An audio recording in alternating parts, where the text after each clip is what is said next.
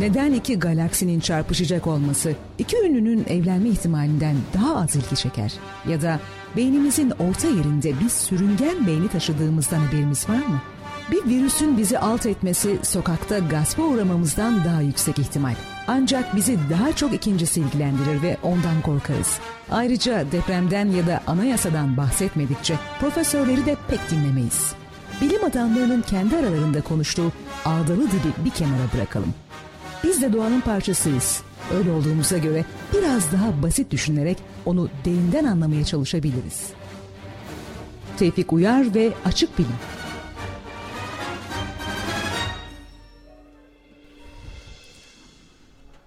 Abi yeni bir boyuttan yeni bir kapı açılıyormuş gibi bitiyor bizim bu tanıtım ya. Böyle pam para pa pam para pa pam diye ama arkasından biz görüyoruz. Yani e, beklentiyi karşılamıyoruz diyorsun. Yani bilmiyorum bana öyle geldi. Ya bugünkü o düşük enerjimle çok karşılayamayacağımı söyleyebilirim. Ah baştan bunu söyle. Böyle hani bir şey olursa abi ben sana baştan söylemiştim falan. Bugün bir düşük enerjim falan. Ne yapıyorduk? Demek ki demek ki bugün yıldızın iyi değil. Bugün yıldızım iyi Yani değil bugün yengeç burçlarında demek ki bir enerji düşüklüğü var. Üşüdüm. Reji yıkılıyor bu arada. Evet hakikaten. evet reji yıkılıyor. Arkadaşlar ho senin enerjiyi kimin çaldığı belli oldu abi. Harbiden rejide.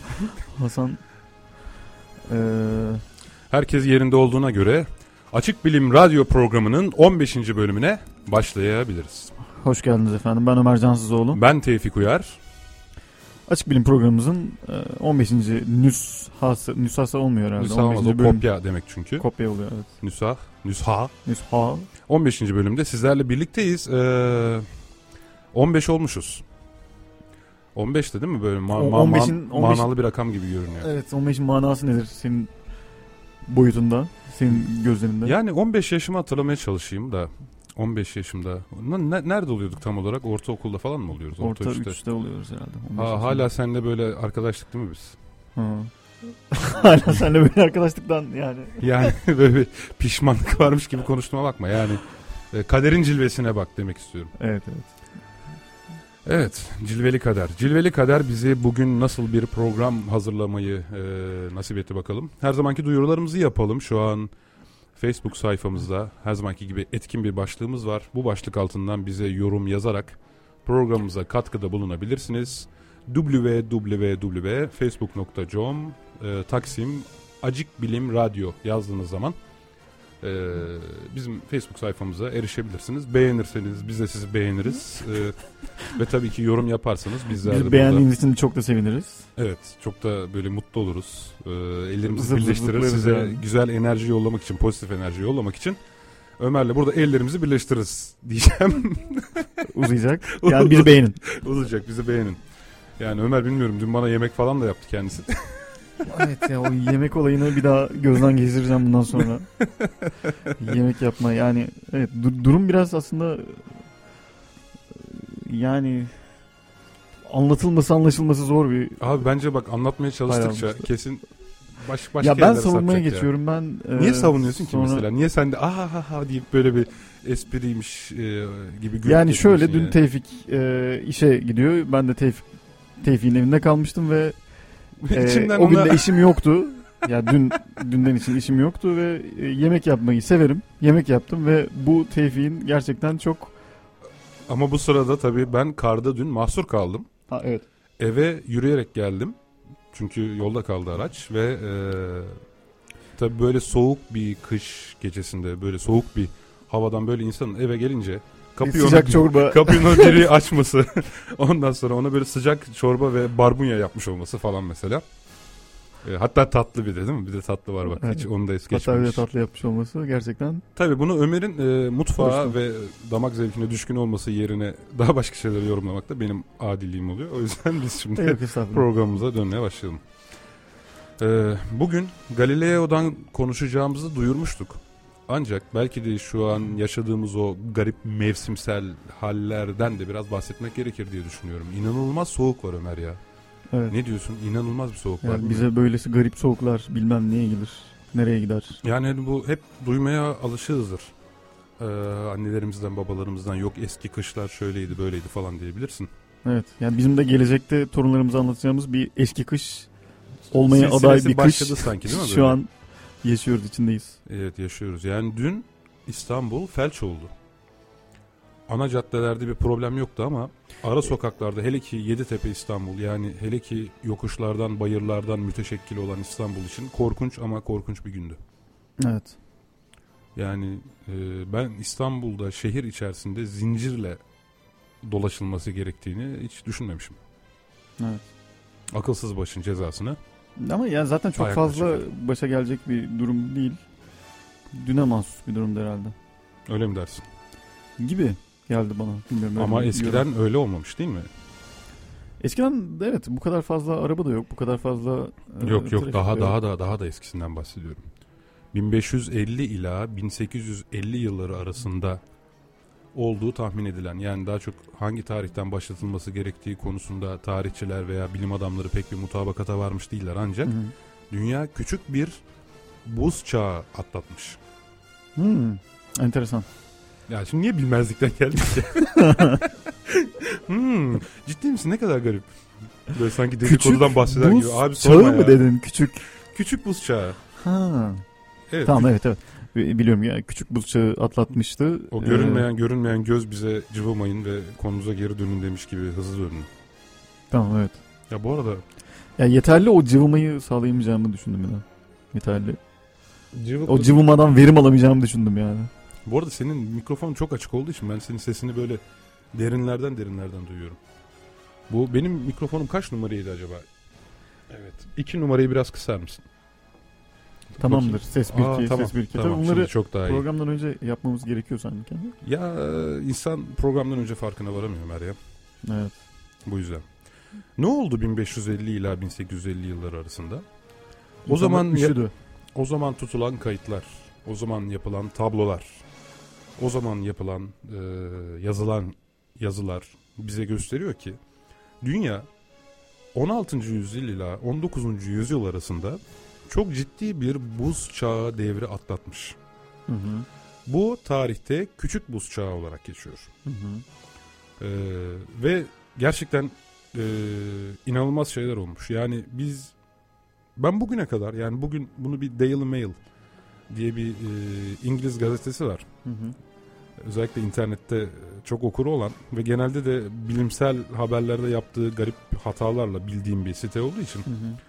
E, bugün orada bir haber gördüm de o habere inanmakta kuşku duyduğum için diyeyim. Haber neydi? Ya şöyle bir araştırayım dedim. Yani o zamandaki o küçük buz çağı denilen dönem çok çok ciddi bir dönemmiş. Ömer.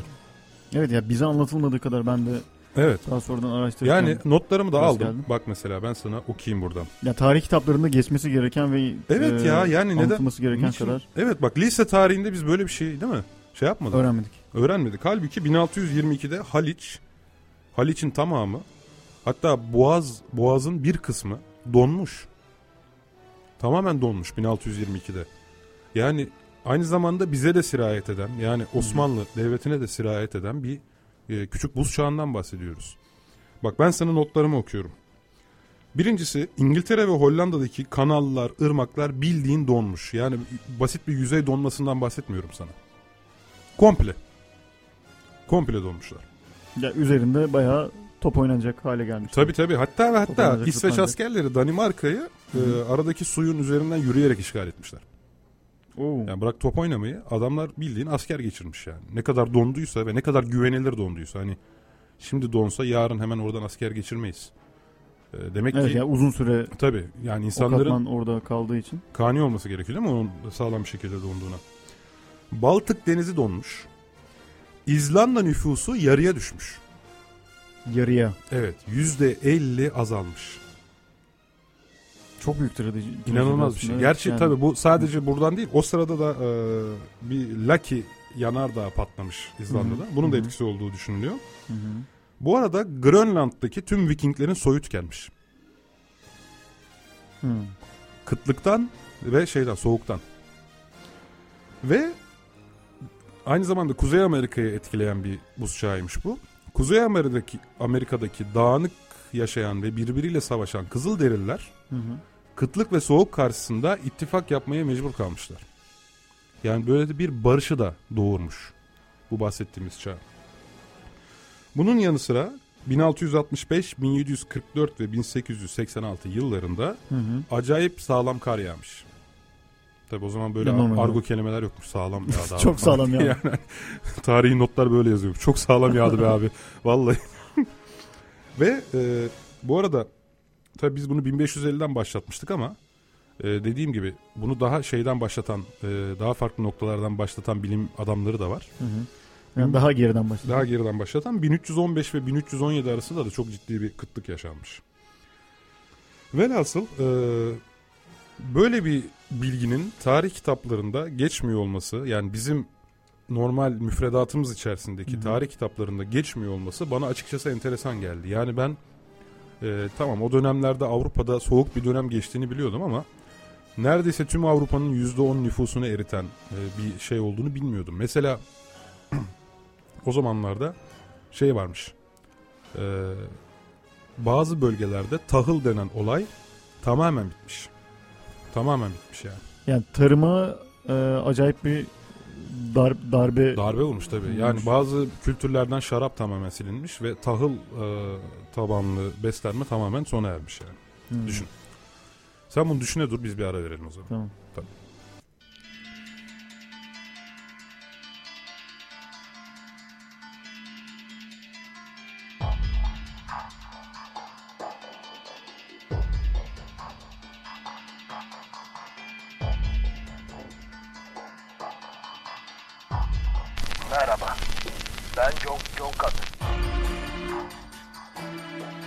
Tamam ben onun yancısıyım.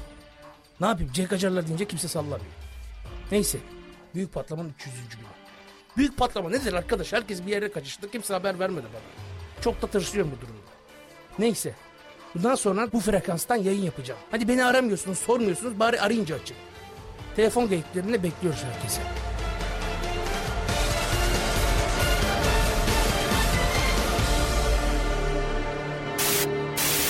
Telefon geyikleri her perşembe saat 20'de bu frekansta. Burası Radyo 24.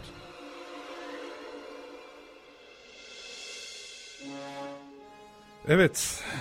Soğukları sıcak yapan radyo programı, Açık Bilim Radyo programından e, tarihe Sıcacık bir doğru da merhaba. sıcacık bir derin bir analiz yaptık da. Yani sen ne diyorsun gerçekten de e, tarihte küçük buz devri denecek kadar büyük bir soğumanın yaşanmasına ve bunun e, pek de bugüne kadar duymamış olmamıza. Ya şöyle şu bilgiye sahibiz. En son dünyanın e, belli dönemlerde e, iklim değişikliklerinin yaşandığı Evet. bilgisine Yani. sahibiz. Ama bunun bu kadar yakın e, çağda yaşanmış olması ve bundan haberimiz olmaması biraz enteresan Değil mi? geldi.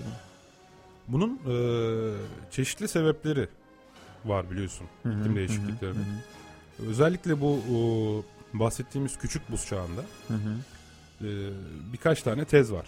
Yani hangi sebeplerden kaynaklanabileceği üzerine. Bunlardan birincisi şimdi dünyanın yörüngesel hareketleri var biliyorsun. Yani güneşin çevresinde dönüyor. Hı hı. Ve e, bu periyodik bir şekilde yani bazı zamanlar ısınma dünyanın ısınma eğilimine Hı hı. bazı zamanlarsa soğuma eğilimine girmesine neden oluyor. Hı hı. E, normalde son 2000 yıldır biz bir soğuma eğilimi içerisindeydik. Hı hı. E, Yani bu buz devrinden önceki 2000 yıl süresince mi? Şimdi biz aslında normalde şu an son buzul çağında yaşıyoruz hala. Yani Antarktika adında bir buz kütlesi hala ayakta kaldığı için Hı hı. bu çağdan çık- çıkmadığımız düşünülüyor. Hı hı. Son buzul çağı 2.58 milyon yıldır devam ediyor. Yani Yani şu an, buzul çağının içerisindeyiz. son buzul çağının içerisindeyiz ama hani yani zaten buzul çağının içerisinden çıkı- çıkacağız diye bir şey yok yani. Hani bu böyle adlandırılıyor öyle söyleyeyim. Hı hı. Bu böyle düşünülüyor. Ee, normalde ama yörüngesel hareketimizden dolayı yani Hı hı. son 2000 yıldır bizim soğumamız gerekiyordu. Ha ne oldu? Küresel ısınma değil mi? Endüstri devrimi vesairesi falan filan. Sanayi devrimi derken sera gazlarının salınımı arttı. Şu an küresel ısınmayla mücadele ediyoruz ve dolayısıyla bu soğuma öngörüldüğü gibi gerçekleşmiyor. Şu an bilakis bir ısınma söz konusu. Ancak bugün okuduğum şey vardı ya Daily Mail dediğim Hı hı. e, gazetede. Orada 97'den bu yana dünyanın aslında ısınmadığı yazıyordu ama ben bu bilgiye biraz şüpheyle yaklaşıyorum. Hani bu konuda bilgi sahibi olan dinleyicilerimiz varsa kendileri de Facebook e, grubumuzdan bize iletmelerini Evet genelde ederiz. gazetelerde dünyanın e, 2000 yılı ve 2050 yılları arasındaki süreçte 1 derece ya da 2 derece gibi bir ısınma yaşayacağı gibi gibi bilgiler de olunur ama Evet. ve bu 1 derecenin de dünyanın e, çok büyük bölümünü etkileyeceği yani insanların yaşamını çok Düşeceği e, mi olumsuz- ısınacağı mı olumsuz- tam anlayamadım. ısınacağı Isınacağı. Evet yani bir Olumsuz derece önemli. bir yönde fark. etkileyeceği gibi genelde işte bu küresel ısınma ile ilgili verilen konferanslarda bilim adamlarının yaptığı öyle yorumlar vardır ama. Evet ama bu- onu zincirleme bir etki bu arada. Yani dünyanın sadece bir derece ısınması sadece bir derece ısındığı için bizi tehdit etmiyor. Bir Hı hı. derece ısınma demek Hı hı. buzulların biraz daha erimesi demek. Buzulların biraz daha erimesi demek deniz seviyesinin yükselmesi demek. Yani zincirleme bir etkiyle o bir derecelik ısınma e, beraberinde çok daha büyük şeyler yaratıyor. Yani deniz Yani seviyesinin sadece sıcaklık arttığı yükselmesi- için muzdarip oluyoruz değil yani. aynı zamanda işte tatlı su kaynaklarının daha e, Azalması. azalması anlamına gelir. Tabii. Bu da tarım tarımı etkiler. Tarım olumsuz etkiler. Ve su hayatını tabii ki denizlerdeki hayatı.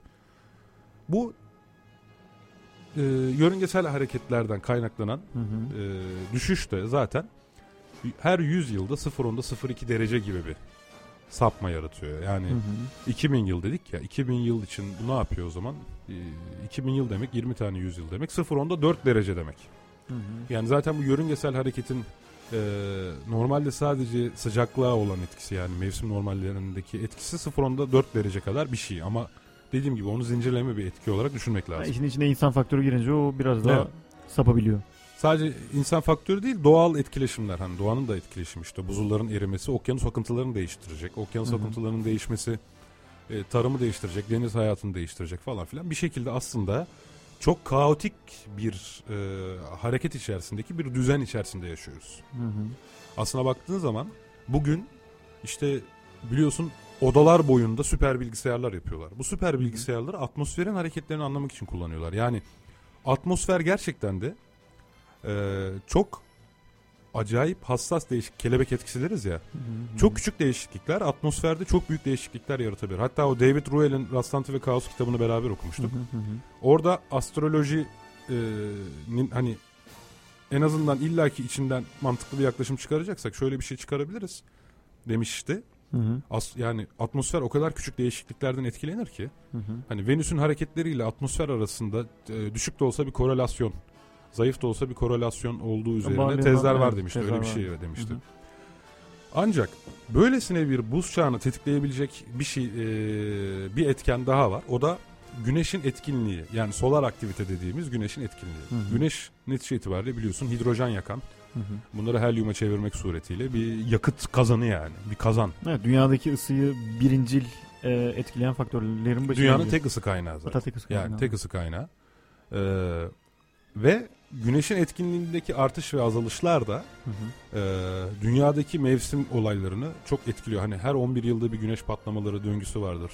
25 yıllık bir döngü vardır falan. Hı, hı hı. Hani güneşin etkinliği daha çok e, sunspot dediğimiz güneş lekeleriyle ölçülür. Hı hı. Çıplak gözle ölçülebildiği için yaklaşık 400 yıldır ölçülebiliyor bu. 400 yıl önceki astronomlar da çıplak gözle güneşin üzerindeki lekeleri tespit edip e, bunları bize aktarabilmişlerdir. İşte tam bu küçük buz çağı dediğimiz dönemde e, güneşin sol etkinliğinin düşük olduğu ve e, iki tane çok özel bir dönem söz konusu. Yani şöyle güneşin etkinliği ve güneşin üzerindeki lekelerle ilgili ciddi bir korelasyon var. Ee, şimdi güneşin etkinliğiyle güneş üzerindeki lekeler direkt birbirine bağlı zaten. Yani Güneş- güneş daha Tabii e, güneş lekesi dünya sayısı artıyor. Etkin olduğu vakit. Ama bunun iklimi değiştirdiğine yönelik e, etkileri bulunduğu da bir zayıf korelasyona sahip şu an. Hı. Yani bunun üzerine yapılan çalışmalar gösteriyor ki eskiden çok inanılıyor, inanılıyordu buna. Hatta ba- hala bazıları bunu böyle açıklıyor. Hala bazı e, bilim adamları televizyonda güneşin etkinliğiyle e, mevsimsel değişimler arasında bağ kuruyor. Ama bunun arasında zayıf korelasyon var. Bu tam olarak ispatlanmış, arada çok yüksek bir bağ bulunmuş, ilişki bulunmuş bir olay da değil yani bunu burada söyleyelim. Hı. Bir üçüncüsü ise volkanik aktiviteler. Yani volkanik aktiviteler e, biliyorsun kül püskürtüyorlar. Bazen hı. bu kül e, atmosferin üst kısımlarına çıkıp e, dünyaya ulaşan güneş ışığı miktarını azaltabilir. Hatta ve hatta çok kükürt içerikli olduğu için volkanik kül Hı hı. atmosferin üst tabakalarında kükürt dioksit varlığına sebep olur. Kükürt dioksit de güneş ışınlarını yansıtan bir etki yaratır yine. Aynı gibi atmosferin üzerinde. Hı hı. E, nitekim 1815'te e, Timboa adlı bir yanardağ patladığında Hı hı. 1816 yılında Avrupa yaz yaşamamış. Hatta yazsız sene adında anılan bir e, yani artık bir fenomen haline gelmiş yani. Bayağı enteresan. Yani bunun e, çok ciddi bir alakası olduğu kesin mi? Yani bu, bu kadar uzun yanardağın- bir buz çağını tetikleyebileceği konusunda kesin değil tabii ki ama yanardağ patlamaları eğer atmosferin üst tabakalarına küllerini ulaştıracak kadar etkinse Hı hı. geçici bir süre için bir çok dönemsel bir soğuk dönemi tetikleyebilir yani. Buz çağı demek tabii ki şey de Hı hı. çok büyük olur da yani. Ama bunun zincirleme bir etki olduğu düşünülürse neden olmasın? Sonuçta dediğimiz gibi atmosfer çok kaotik yani küçücük bir hareket çok daha büyük sonuçlar oluşturabilir. Yani şöyle diyebiliriz. Çeşitli nedenler var ama bunların ilk e, tetikleyicisi, ilk ana motorun hangisi olduğu konusunda çeşitli şüpheler var. Evet çeşitli şüpheler var yani maalesef o kadar özellikle geçmişteki bir olay için Hı hı. e, şimdi şu an geçmişe yönelik bir öngörüde bulunmak mümkün değil. Yani o kendi hayatımızda Steve Jobs'ın o senin bazen söylediğin öngörüsü neydi o? Söyler misin bir? Ee, bir şeye Noktaları güvenmeliyiz. birleştirmekle ilgili. Aha. e, noktaları ya hayata bakış açısı şöyle noktaları ileri doğru bakarak birleştirebilirsiniz. Yani ileri doğru Birleştiremeyiz. ileri doğru baktığınız evet pardon ileri doğru baktığınızda her şey aslında o kadar açık net berrak değildir. Her şey ileriden yani gelecekte yaşayacağınız günlerden bugünlere baktığınızda daha net anlaşılacaktır. O yüzden diyor e, hayatınızda bir şeye güvenmelisiniz diyor. Yani Allah olur, kader olur, karma olur ya da neyse bunun adını ne Evet, koyarsınız. yani kendi bireysel hayatımızda bir şeylerin oluş sebeplerini geçmişe bakarak çok rahat görebiliyoruz. Hı hı. Çünkü kendi deneyimlerimiz esastır. Ama bilimde e, geçmiş tarihte olmuş bazı olayların sebeplerini araştırırken o kadar şanslı değiliz. Hı. Çünkü elde ettiğimiz veriler kendi deneyimlerimiz kadar kesin e, ve özümsenmiş olmayabilir yani Hı. doğal olarak. E, şu an bu geçmişteki küçük buz çağına yönelik varsayımların tamamına da belki bu gözle bakabiliriz. Böyle bakmalıyız yani. Peki bu küçük buz çağı ne zaman son buluyor ya da son buluyor mu? 19. yüzyılın sonlarına kadar hala e, dağların e, uzantısı şeklinde buzulların e, olduğunu ama bugün olmadığını biliyoruz. Yani bugün e, o o dönemki küçük buz çağıyla alakalı bir durum yok. Yani, Yani- yaşadığımız an. E, yok ama işte Ya da bu ileride mi keşfedilecek? Yani şu anda Hayır, yok mı? yani o İleride. dönemde ortaya çıkmış olan işte e, zaten bu küçük buz çağı ortaya çıkmadan önce orta çağda bir ısınma dönemi var dünyanın. Hı hı, hı hı. Bu ısınma dönemi e, sırasında e, zaten bu buzullar yokmuş. Bu küçük buz çağıyla ortaya çıkmış. Şu an küçük buz çağıyla ortaya çıkan bütün bu buzulların eridiği düşünülüyor. Yani 19. yüzyılın sonlarına doğru bu küçük buz çağının bittiği düşünülüyor. Tabi bunda endüstri devriminin bir etkisi var. Hatta bir etki daha var. Küçük buz çağı içinde bu etkiden bahsedilir. Hı hı. Ee, şimdi yani bence e, biraz tabii ki Zorlama- bağlantısı var da biraz sanki diğer etmenlerin yanında bana zayıf gibi geliyor da. Zorlama diyorsun. Şimdi biliyorsun 1340'larda çok büyük bir veba salgını oldu Hı hı, Avrupa'da hı hı. ve nüfusun çok ciddi bir miktarı kırıldı. Hı hı. Nüfusun ciddi miktarının kırılması tarımın gerilemesine sebep oldu. Tarım gerilediği için bir süre sonra tarım arazileri tekrar ormanlarla doldu. Doğa Hı hı, çok hızlı hı bir şekilde e, Evet, hemen kendini yeniledi. kaplar çünkü evet. Hatta şöyle bir şey vardı. New York'taki e, yaşam sona erdiğinde 50 sene sonra orası yine Evet, eski 20 yıl sonra hiçbir yolu göremezsin. Öyle bir yol kalmıyor. hatta. 50 sene sonra da orası ormana dönüyor. Aynen Tamam. ormana dönüyor. Tamamen ormana dönüyor. Şimdi bunu düşünerek şöyle bir tez de ortaya atılıyor. İşte bu nüfus kırıldığı için tarım geriledi. Tarım gerilediği için orman miktarı arttı. Orman miktarı arttığı için ne yapıyor bitkiler? Fotosentez yapıyor değil mi? Karbon e, dioksiti alıp bunu besin haline dönüştürüp oksijen olarak açığa, açığa oksijen gazı çıkarıyorlar. Hı hı. Bu da e, atmosferdeki sera gazlarının azalması anlamına gelir. Atmosferdeki sera gazlarının azalması demek bugün nasıl sera gazları küresel ısınmaya sebep oluyorsa artış Hı hı. o zaman da azalma dünyada soğumaya sebep oldu diye düşünülüyor. Hı. Ama hani o kırılan nüfusun tarımı bırakması ne kadar hani büyük etkide bulunmuştur. Belki daha e, daha hesaplanabilir e, bir şeye göre daha net kesin Daha- bir veri olması lazım elimizdeki. Evet daha şey duruyor yani. Bunu- ama güzel bir yaklaşım. Yani Evet. Bir şekilde Yani ilişkisi çok olabilir. zorlamalı. Yani çünkü Tek e, sebep olacak diye bir şey yok abi yani zaten. Öyle bir şey de var. Ama yani şu dünyanın periyodik e, döngüleri ve e, senin demin bahsettiğin neden arasında bence biraz e, büyük bir fark var. Yani Öyle mi diyorsun? Ben bisküvi yiyorum bu arada. Fark ettin değil mi? ha, evet evet fark ettim. Seninle de hiç paylaşmıyorum bunu da fark ettin. Evet bisküvi olsa da yesek yani.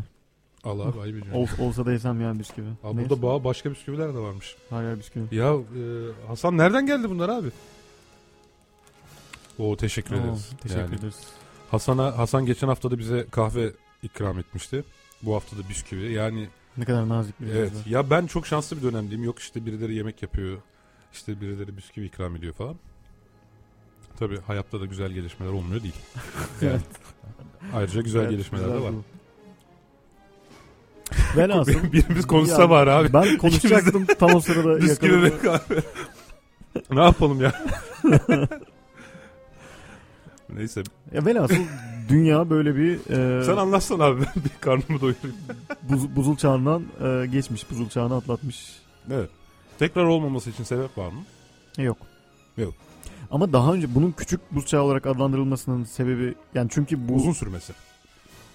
Hmm. Yani daha önceki e, yaşanan o buz çağlarında e, yani sürenin daha uzun ya da daha kısa olduğuyla alakalı elimizde güçlü emareler var Tabii mı? canım ya milyonlarca yıl süren buzul çağlar var ya. Ya burada biraz buz çağı olarak adlandırmanın sebebi buzulların ta Hollanda'ya kadar gelmesi yani kutuplardan. K- Hmm. kara kıta yapılarının değişmesi. Bir sürü yeni göl oluşması. Tamam konuşuyorum rahat ye. yani yeni göller oluşması, akarsu rejimlerinin değişmesi. Yani buz çağı dediğimiz ay hava soğudu üşüdük 100 yıl falan değil. Anladın mı? Yani bir şeyi buz çağı olarak adlandırabilmek için dünyanın coğrafyasının ciddi bir değişime uğraması gerekiyor. Hmm. Yani Yani bu- buna bağlı olarak üşüyebiliriz ama üşümekten biraz daha fazlası. Evet. evet üşümekten biraz daha fazlası. Yani bildiğin dünya değişiyor. Bak sana ne diyorum ya Hollanda'ya kadar gelmiş buzullar. Bir ordu denizin üzerinden yürüyüp diğer bir ülkeyi e, işgal etmiş diyorum. Vikingler yok olmuş diyorum. Ömer ho ho. Bunun coğrafi Yani- keşiflerle sence bir alakası var mıdır? Yok sanmıyorum.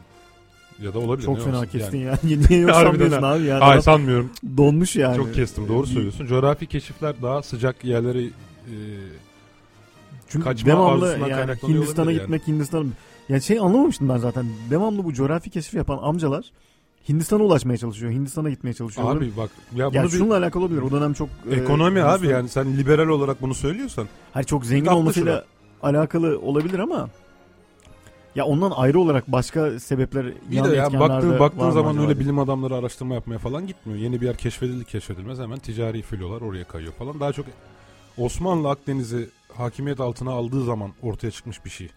Yani Hmm.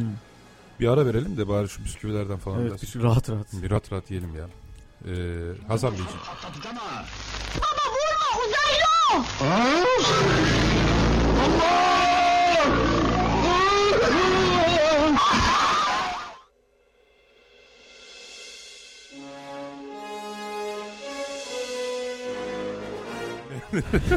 Ağzımız doluyor falan. Sevgili dinleyenler e, aramız kısaymış. Beklediğimizden kısaymış. E, Body, body'ydi değil mi o? Evet Buddy. Baba vurma uzaylı o. Abi Body Müjdat Gezen'in E.T.'nin Türk versiyonu. Müjdat Gezen'in yaptığı bir uzaylı filmi var. Tamam mı? Yani Body onun yanında daha iyi. Diyorsun. Çok kötü abi. Yani hani uzaylı eyvallah da depresif bir uzaylı kimin aklına gelmiş ki? Fi- film mi bu? Film film. Allah Allah. Yani, acayip daha önce böyle bir acayip depresif ya. Rastlamadım demek ki o kadar. Böyle Müjdat Gezen gazeteci işte bu uzaylıyı buluyor falan. Tam öyküyü de şey yapamayacağım şimdi de. Aha. Yani e, e, dünyanın en kötü 10 filmi arasındaymış yani. O film de mi? Dünyayı kurtaran adamla birlikte.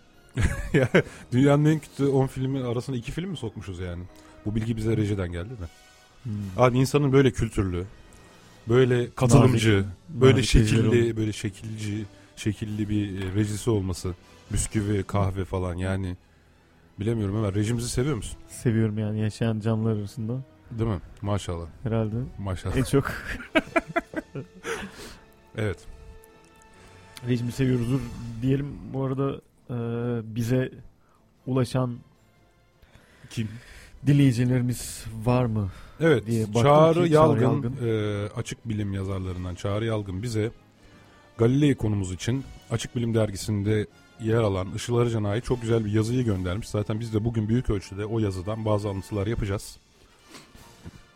Çağrı Bey sırrımızı ortaya çıkardı ya Çağrı Yalgın. Ne açıdan? Abi ben çaktırmadan o yazıdan bir sürü şey söyleyecektim. Böyle abi millet diyecekti ki ya Tevfik ne kadar çok şey biliyor ya nasıl tutmuş bunları aklında falan diyecekti. Şimdi tamamen görüyor musun ya ağız tadıyla intihal yapamayacağız yani. Evet. ya Neyse sağlık olsun artık. Yani ni- yani intihal yapmak o kadar şey bir şey değil biliyorsun. Bakan bile olabilirsin. Yani hayırlısı. hayırlısı. Evet. Açık Bilim Radyo programının son bölümünden sizlere son kez veda ederken diye. Evet. Bu arada Eskişehir daha soğuk değil mi? Neye göre? Neye göre kime göre? İstanbul'a göre abi. Yani, Yani- Eskişehir'den geldin. Şu an İstanbul'dayız. Her hani şey- benim sana bunu sormam çok mu garip?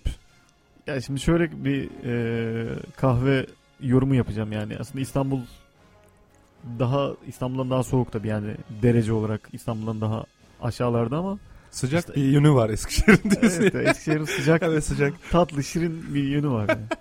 Ondan ayrı ayrıca E- Eskişehir'de çok fazla nem olmadığından dolayı Eskişehir'de hissedilen sıcaklık zannedersem bilmiyorum atıyorum bunları tamamen de İstanbul bana daha soğuk geliyor. Bazen. Yok yani de, derece farkına Nemden göre dolayı. değişebilir tabii de hissedilen zaten çok nitel bir şey yani. Ya işte ben, ben hissediyorum yani sıcaklığı. Peki nasıl hissediyorsun? İstanbul'da mı daha soğuk hissediyorsun? Eskişehir'de mi daha soğuk hissediyorsun? Yani bilmiyorum ya ama yani İstanbul daha küçük hissediyorum İstanbul'un sıcaklığını ya. Öyle mi diyorsun? İstanbul daha küçük gibi. Peki. Yani küçük var gibi İstanbul'un şeyinde sıcaklığında. Küçük Termometresinde küçük var gibi yani. Anladım. Evet. Eskişehir'de de Porsuk e, yaklaşık son 3-4 yıldır bariz bir şekilde donuyor. Acaba 3-4 yıldır. Geçen sene geçen sene de dondu. ha, Geçen sene ben Eskişehir'i yani plakasıyla karıştırmıyorsam eğer eksi 26 derece olduğunu hatırlıyorum. karıştırıyorsun sanki ya. Eski, geçen sene Eskişehir o kadar soğuk olmamıştı. O zaman önceki sene. Bir önceki sene. yok yok Ya kesin. gel geri biraz daha ya, ya geçen sene ya ondan önceki sene bu oldu yani eminim. Hmm. Neyse olmuş. Sen pek dışarı çık- çıkmadığından belki fark etmemişsindir. Evde oh kuru Evet. kaloriferin yanına. Evde o kadar soğuk eski eksi 26 Sıcak yemek ya. gelsin falan mis. Yani bana aynı ortamı dün yaşattığın için teşekkür ediyorum. Gerçi öyle bir şey var. Ne demek? Ne demek? Can, canımsın. Canımsın ya. Estağfurullah. Evet. Ben belki de şu an yani daha doğrusu bugün bazı kişilerin şu yorum yaptığını gördüm. Acaba yeni bir küçük buz çağına giriyor muyuz diye. Yani bu, bu yani bu dönem şu anki soğuğa bakarak mı bu yorum yapıyorlar? Sadece bu değil. Geçen yılda kışlar sert geçmişti. Yani genelde küresel Geçen yıl ısınmayı ele şöyle alıyorum. geçmemişti ya. Enteresan geliyor bana. Küresel ısınmada yazların çok daha sıcak ama kışların daha sert olduğundan bahsedilir. Hı hı, hı. Evet. Dolayısıyla e, zaten öyle bir trende giriyoruz galiba. Yani bu yıl şu an çok soğuk oldu. Hı hı, Bu şu an e, İng- İngiltere'de mesela tarihinin en soğuk günlerini yaşıyormuş. Tamam mı? hı hı. E, Ya tarihin değil mi? Yakın yakın tarih. yakın tarihin tabii. Yani bu küçük buz çağından bahsetmiyorum. Ve seneye de yani her sene bu artık daha soğuk hale geliyor. Hı hı. Bir tane film vardı hatırlar mısın? Ee, yarından sonraydı galiba adı. Evet evet. Küresel Evet. ısınma buzulları buzulları erittiği için okyanus e, akımları bozuluyordu. Okyanus suyu soğuduğu için dünya yeni bir soğuma sürecine giriyordu ve dünya tamamen yeni bir buz çağına giriyordu. Evet hatırlıyorum. Ve bu çok akla yatkın olmayan ya da uzak veya sadece film yapmak için oluşturulmuş bir senaryo değil. Ama o filmde şeyi hatırlıyorum ben yani bir anda öyle bir e, yani bu bir insanın ömrüne sığabilecek kadar Ha o Kısa film bir film olduğu için olabilir. yani. Doğru söylüyorsun. Yani böyle şipşak buzun Yani ilerlediğini falan bir anda böyle bir anda. buz tutmayacak herhalde her yer bu soğuma sırasında. Yani bak bilmiyorum. Klimatolog değilim yani veya meteorolog değilim ama evet bana da doğadaki değişimler o kadar hızlı olmuyor gibi geliyor. Yani bir anda donacak kadar. Evet. Yani küresel ısınma da hatta bildiğim kadarıyla e, hala tartışılan e, yani doğru mu yanlış mı öyle bir tarafı Ya var. işte bugün öyle dedim ya enteresan bir haber okudum yani. Diyor ki 97'ye kadar dünya ısınmıştı diyor. Artık diyor ısınmıyor diyor yani o şey Daily Mail Joe UK dediğimiz şey. Gazete.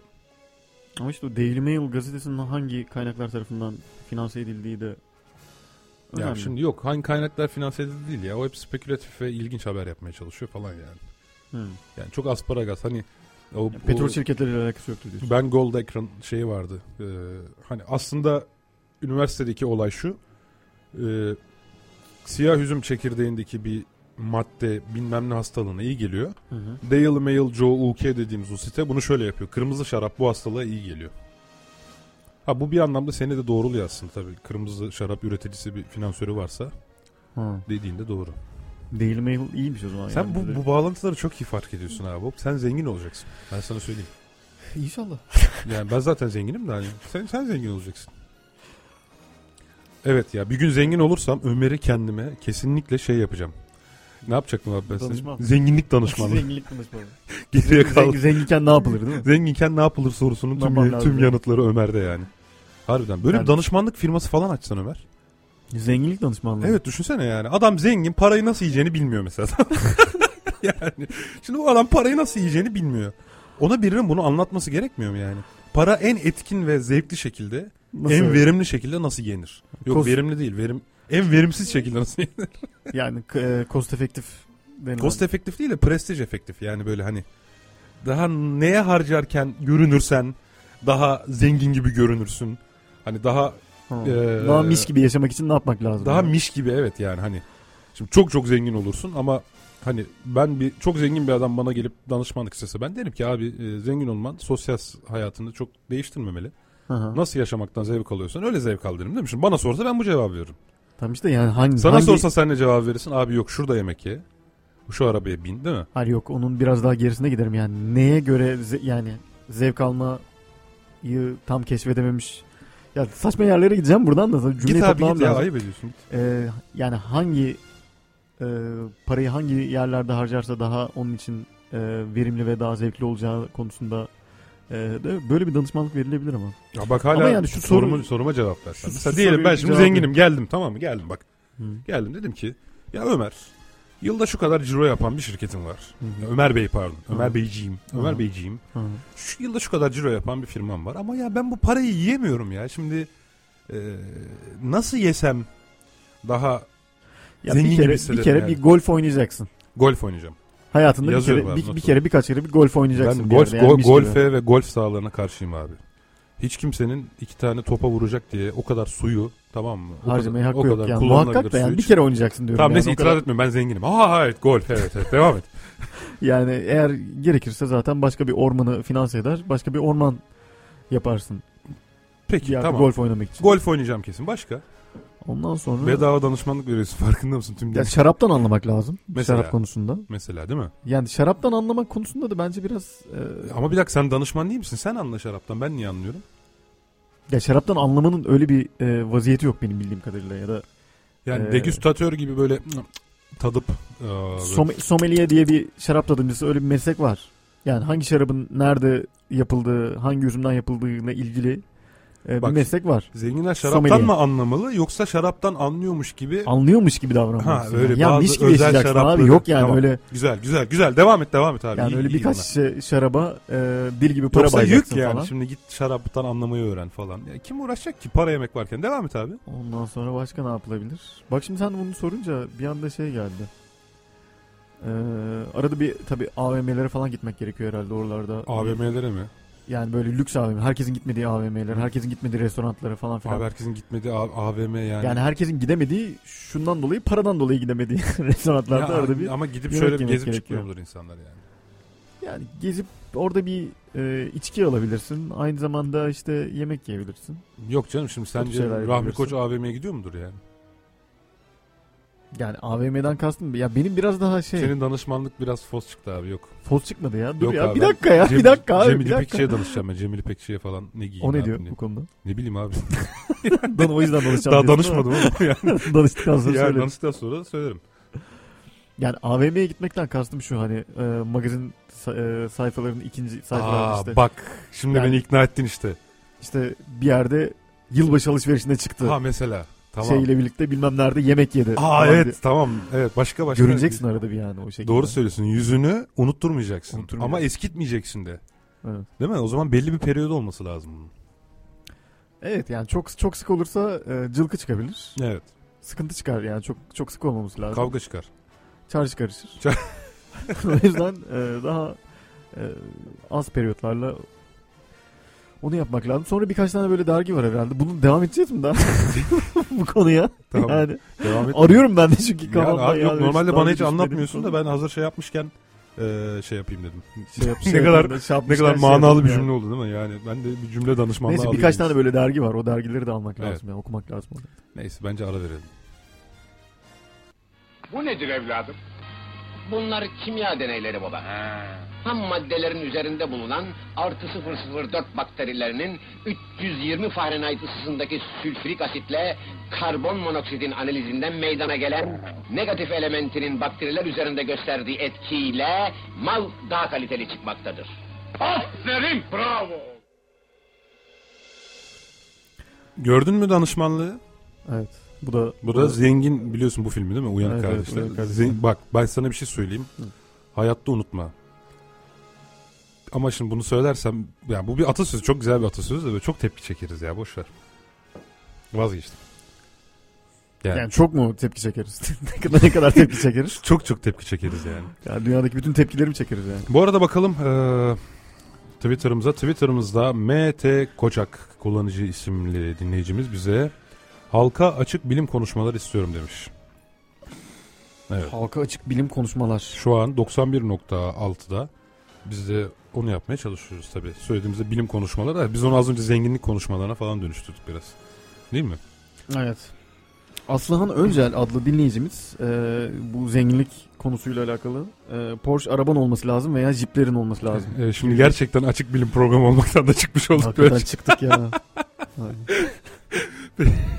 Ya bilmiyorum abi zengin ne yapar ne eder yani zenginin parası da züğürdün çenesini yorar zaten. evet gerek yok ya. Bak bence biz şarkı çalalım. Sonra döndüğümüzde de şeye başlayalım.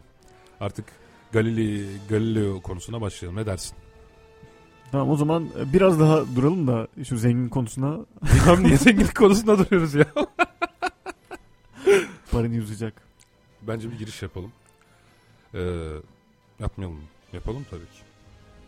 Şu Yani söyle abi içinde yok kalmasın. giriş yapalım e, diyecektim. Yani Galileo ile ilgili. Yapalım abi. Aa bir dakika yanlış şeye bastım. Bu arada bu arada bugün ne oldu? Ne oldu? Federasyon başkanı istifa etti. Evet. Zonguldak'ta da şimdi Biz bunu niye atmış. söyledik? Çünkü bugün mesela Twitter'dan yine bir mesaj var. Türkiye'nin gündemine an itibariyle TFF'nin istifası gibi hayati bir durum parantez içerisinde ünlem varken programı bir tek ben dinleyeceğim sanırım demiş Ebru Genç adlı dinleyicimiz. Bunu Çok teşekkür belirtmeden ederiz. Geçmeyeyim. Ama ve lakin bu e, yani futbolun aslında ne kadar önemli ya da önemsiz olduğu konusuna değinirken yani çok da haksızlık ediyor muyuz acaba yani futbol yani çünkü birinin e, ya da bir kitlenin hobisiyle yani ilgilenmesinde aslında çok da bir şey yok. Ama, ama bak, bunun yönlendirilme bak ama bak şurada şöyle bir şey var. yönlendirildiğini hissettiğin Sen kendin şimdi var. bir şey dedin. Ne dedin? Hobi. Evet ya futbol izlemek hobi. Futbol eğlenceli bir oyun Hobi. aslında. Ama para amaçlı yapılan bir şey değildir. Değil mi? Yani futbol izlemek. Ha futbol izlemek. Aha, futbol yani izlemek. tamam peki şimdi oldu.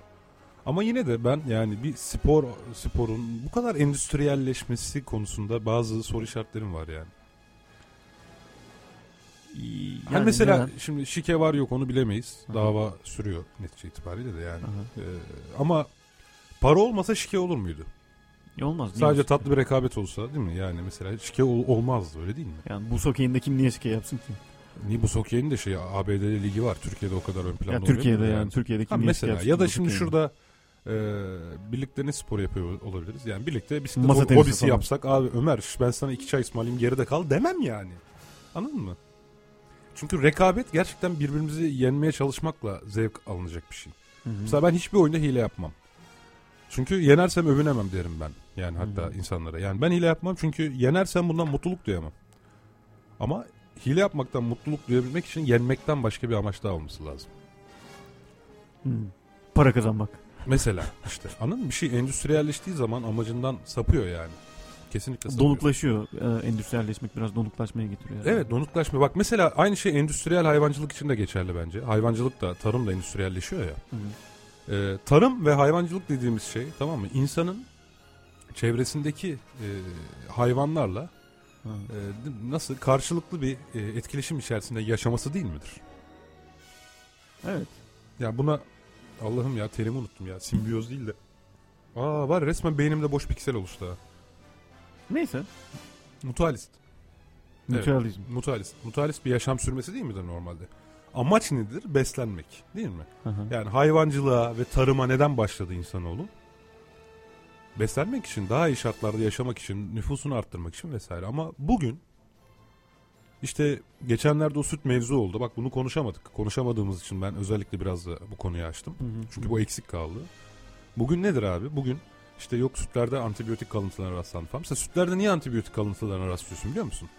Sen binlerce hayvanı küçücük odalara tık tamam mı? Hı hı. Beraber yaşamaya zorla. Hı hı.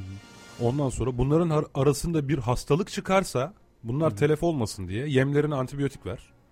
Boş yere antibiyotik kullan- kullanmak tamam mı? Zaten zararlıdır yani. Bu hayvanda da zarar yaratıyor, insanda da zarar yaratıyor. Sonra bu antibiyotiğe dirençli bakteriler, virüsler ortaya çıkıyor. İnsanlara bulaşıyor. İşte kuş gribiydi, domuz gribiydi. Ondan sonra yeni yeni hastalıklarla Uğraşıp uğraşıyoruz. duruyoruz. Uğraşıp duruyoruz yani. Verelim artık şarkı arasını.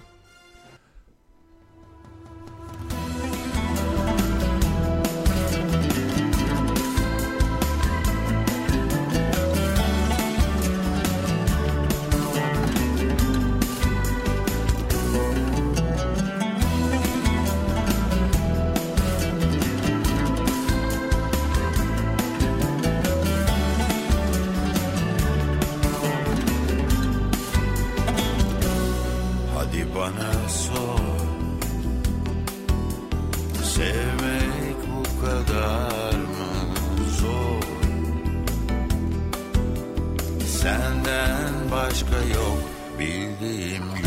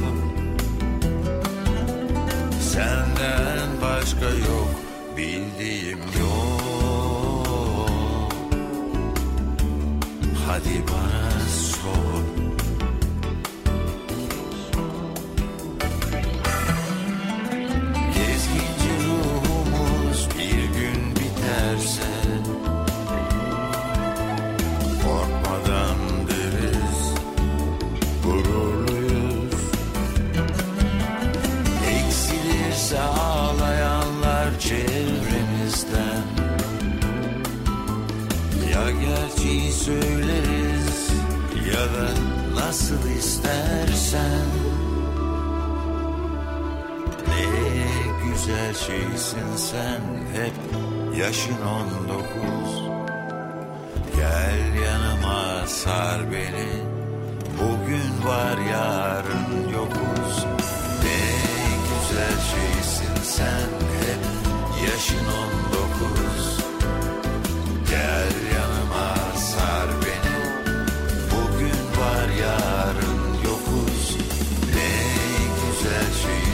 sen hep Yaşın on dokuz Gel yanıma sar beni Bugün var yarın yokuz Ne güzel şeysin sen Açık Bilim Radyo programının 15. bölümünde yine sizlerle birlikteyiz. Ben Tevfik Uyar. Ben Ömer Cansızoğlu. Programımızın ikinci ve kesintisiz yarısına başlamış bulunmaktayız. Evet. Evet e, Ömer. Galilei Galileo'dan biraz bahsettik. Ne zaman bahsettik? Bu gezegenlerle ilgili bir e, bölümümüz vardı hatırlıyor musun? Hı hı. Gezegenler tarihine şöyle bir değinmiştik. E, özellikle o zaman bahsetmiştik. E, fakat bugün bu bilim kahramanını e, yeniden analım istedik. Evet yani daha geniş daha e, köşeli bir parantez açalım. Evet, daha ilgili. geniş bir parantez açarak. E, Galilei Galileo'nun e, en önemli özelliği biliyorsun. O zaman kiliseye karşı çıkarak Ptolemain yani Batlamyus'un geçerli olan tüm gök cisimlerinin dünya çevresinde döndüğü Hı hı. fikrine karşı çıkması e, olmuştur. Ve Galilei bunun için yargılandı biliyorsun. Hı. Engizisyon, Engizisyon mahkemesinde mahkemesinde. evet. Hem inkar etmek zorunda kaldı hem de ev hapsine mahkum edildi. Ee, ve vefatından önce artık gözlerini bile kaybetmişti. Çok müşkül bir sağlık durumundaydı. Ama ölmeden önce hala şunu söylüyordu. Yine de dönüyor. Evet Bu- son sözünün o olduğunu iddia edilir falan. Evet. Yine de dönüyor. Yani evet bu diye. kesinleşmiş bir şey değildir ama. Yani evet bu kesinleşmiş bir şey değildir. Onu da söylediğin iyi oldu. Ama o burada gerçeğe olan tutkuyu görebiliyor musun? Yani bir insan kendisiyle de hiçbir alakası olmayan bir şey değil mi? Yani düşün Jüpiter'in Galilei ne yaptı? Kendi yapmış olduğu teleskopla Jüpiter'in dört tane uydusunu keşfetti. Bunlar bugün Galilei uydusu olarak anılıyor. Hı hı. Jüpiter'in bu arada bayağı bir uydusu var. Ama özellikle bu dördü Galilei uyduları olarak anılıyor. Hı hı. Ee, şimdi bir insan hayatı pahasına bir gerçeği neden savunur sence? Hayatı pahasına savunması yani Galileo'nun o süreci savunmasının aslında yani tam olarak hayatı pahasına savunmaktan da farklı olarak yani çünkü Ama bak Galileo'dan 25-30 yıl önce Kopernik yine aynı fikri öne sür- sürmüştü. Hı hı. Ama korkudan kitabını yayınlamamıştı. Ee, kitabı Evet, çok ilk- geç yayınlandı. O kadar da ilgi görmediği için şey eline olmadı. geçtiğinde kendisi ölüm döşeğindeymiş Evet gibi gibi yani. durum var. Mesela Kopernik aynı cesareti gösteremezken Galileo göstermiş öyle değil mi? Yani ona cesaret denilir mi tam bilmiyorum. Yani bu konuda da biraz herhalde şey Mesela? var. Yani şöyle ki Galileo'nun e, bu bunu savunma şimdi Galileo o dönemin aslında en prestijli bilim adamlarından biri. Evet. Yani aynı zamanda Sevilen bir e, hem din adamı hem bilim adamı. O zaman neredeyse şey biliyorsun. evet yani o dü- ünlü Aynı dünya şey. dünya sistemi e, iki kişi arasındaki konuşmalar kitabını yazılmadan önce de e, Galileo çok önemli bir bilim adamı. Evet. Girdiği meclislerde sözü dinlenen, insanların onunla sohbet etmek için can attığı biri Hı hı. ve aynı zamanda dönemin papası e, 8. Urban Evet. e, la daha önceden bir dostlukları yani dostluk demeyelim belki ama e, bir yakınlık durumları var. Ve bu yakınlık durumlarına aslında güvenerek belki de e, bu ünlü kitabını yazmış olma cesaretini kendi bulmuş olduğu da Yani düşünülebilir. nasılsa Papa benim kanka. Evet. Bana bir şey olmaz demiş diyorsun. Yani gibi herhalde kafasında böyle bir şey de geçmiş. Yani burada cesaretten önemli olan aslında biraz da e, hem bu tehlikeyi göze al- alarak kendini merak etmekten alıkoyamaması. Esas bende Galileo'nun e, çok etkileyici yönü o tarafı. Yani. Şimdi e, ben yine de senin söylediklerine katılmıyorum. Çünkü mesela Galileo aynı zamanda inançlı bir insan değil mi? Evet rahip okulunda okumuş iki tane Evet. kızı rahibe. Mesela. Şimdi belki e, gerçeğe olan tutkusu da dini bir şeyden de kaynaklanıyor olabilir ona bakarsan. Yani onun için belki gerçeği savunmak hatta ve gerçek uğruna ölmek dinlerin ortaya çıkışında e, her zaman böyle insanlar olmuştur değil mi? Gerçek olduğuna inandığı bir dini yaymak için ölümü göze alan insanlar olmuştur. Evet. Hatta işte bunun sebep olduğunu düşünmüşlerdir. Hatta bugün yani e, bazı e, terör olaylarına kadar varabiliyor değil mi bu inançları uğruna? Hem kendini öldürmek hani canlı bombaları falan düşün hem de başkalarını öldürmek yani. Evet. Düşünürsen. Yani keskin inanç diye de öyle bir kavram var zaten. Yani, Evet, sosyal- yani belki- Psikoloji içinde. Galileo çok in- işte inançlı bir insandı ama Papa'nın doğru düşündüğüne inanmıyordu ve kendi gözleriyle görmüş olduğu bir gerçek var. Öyle değil mi?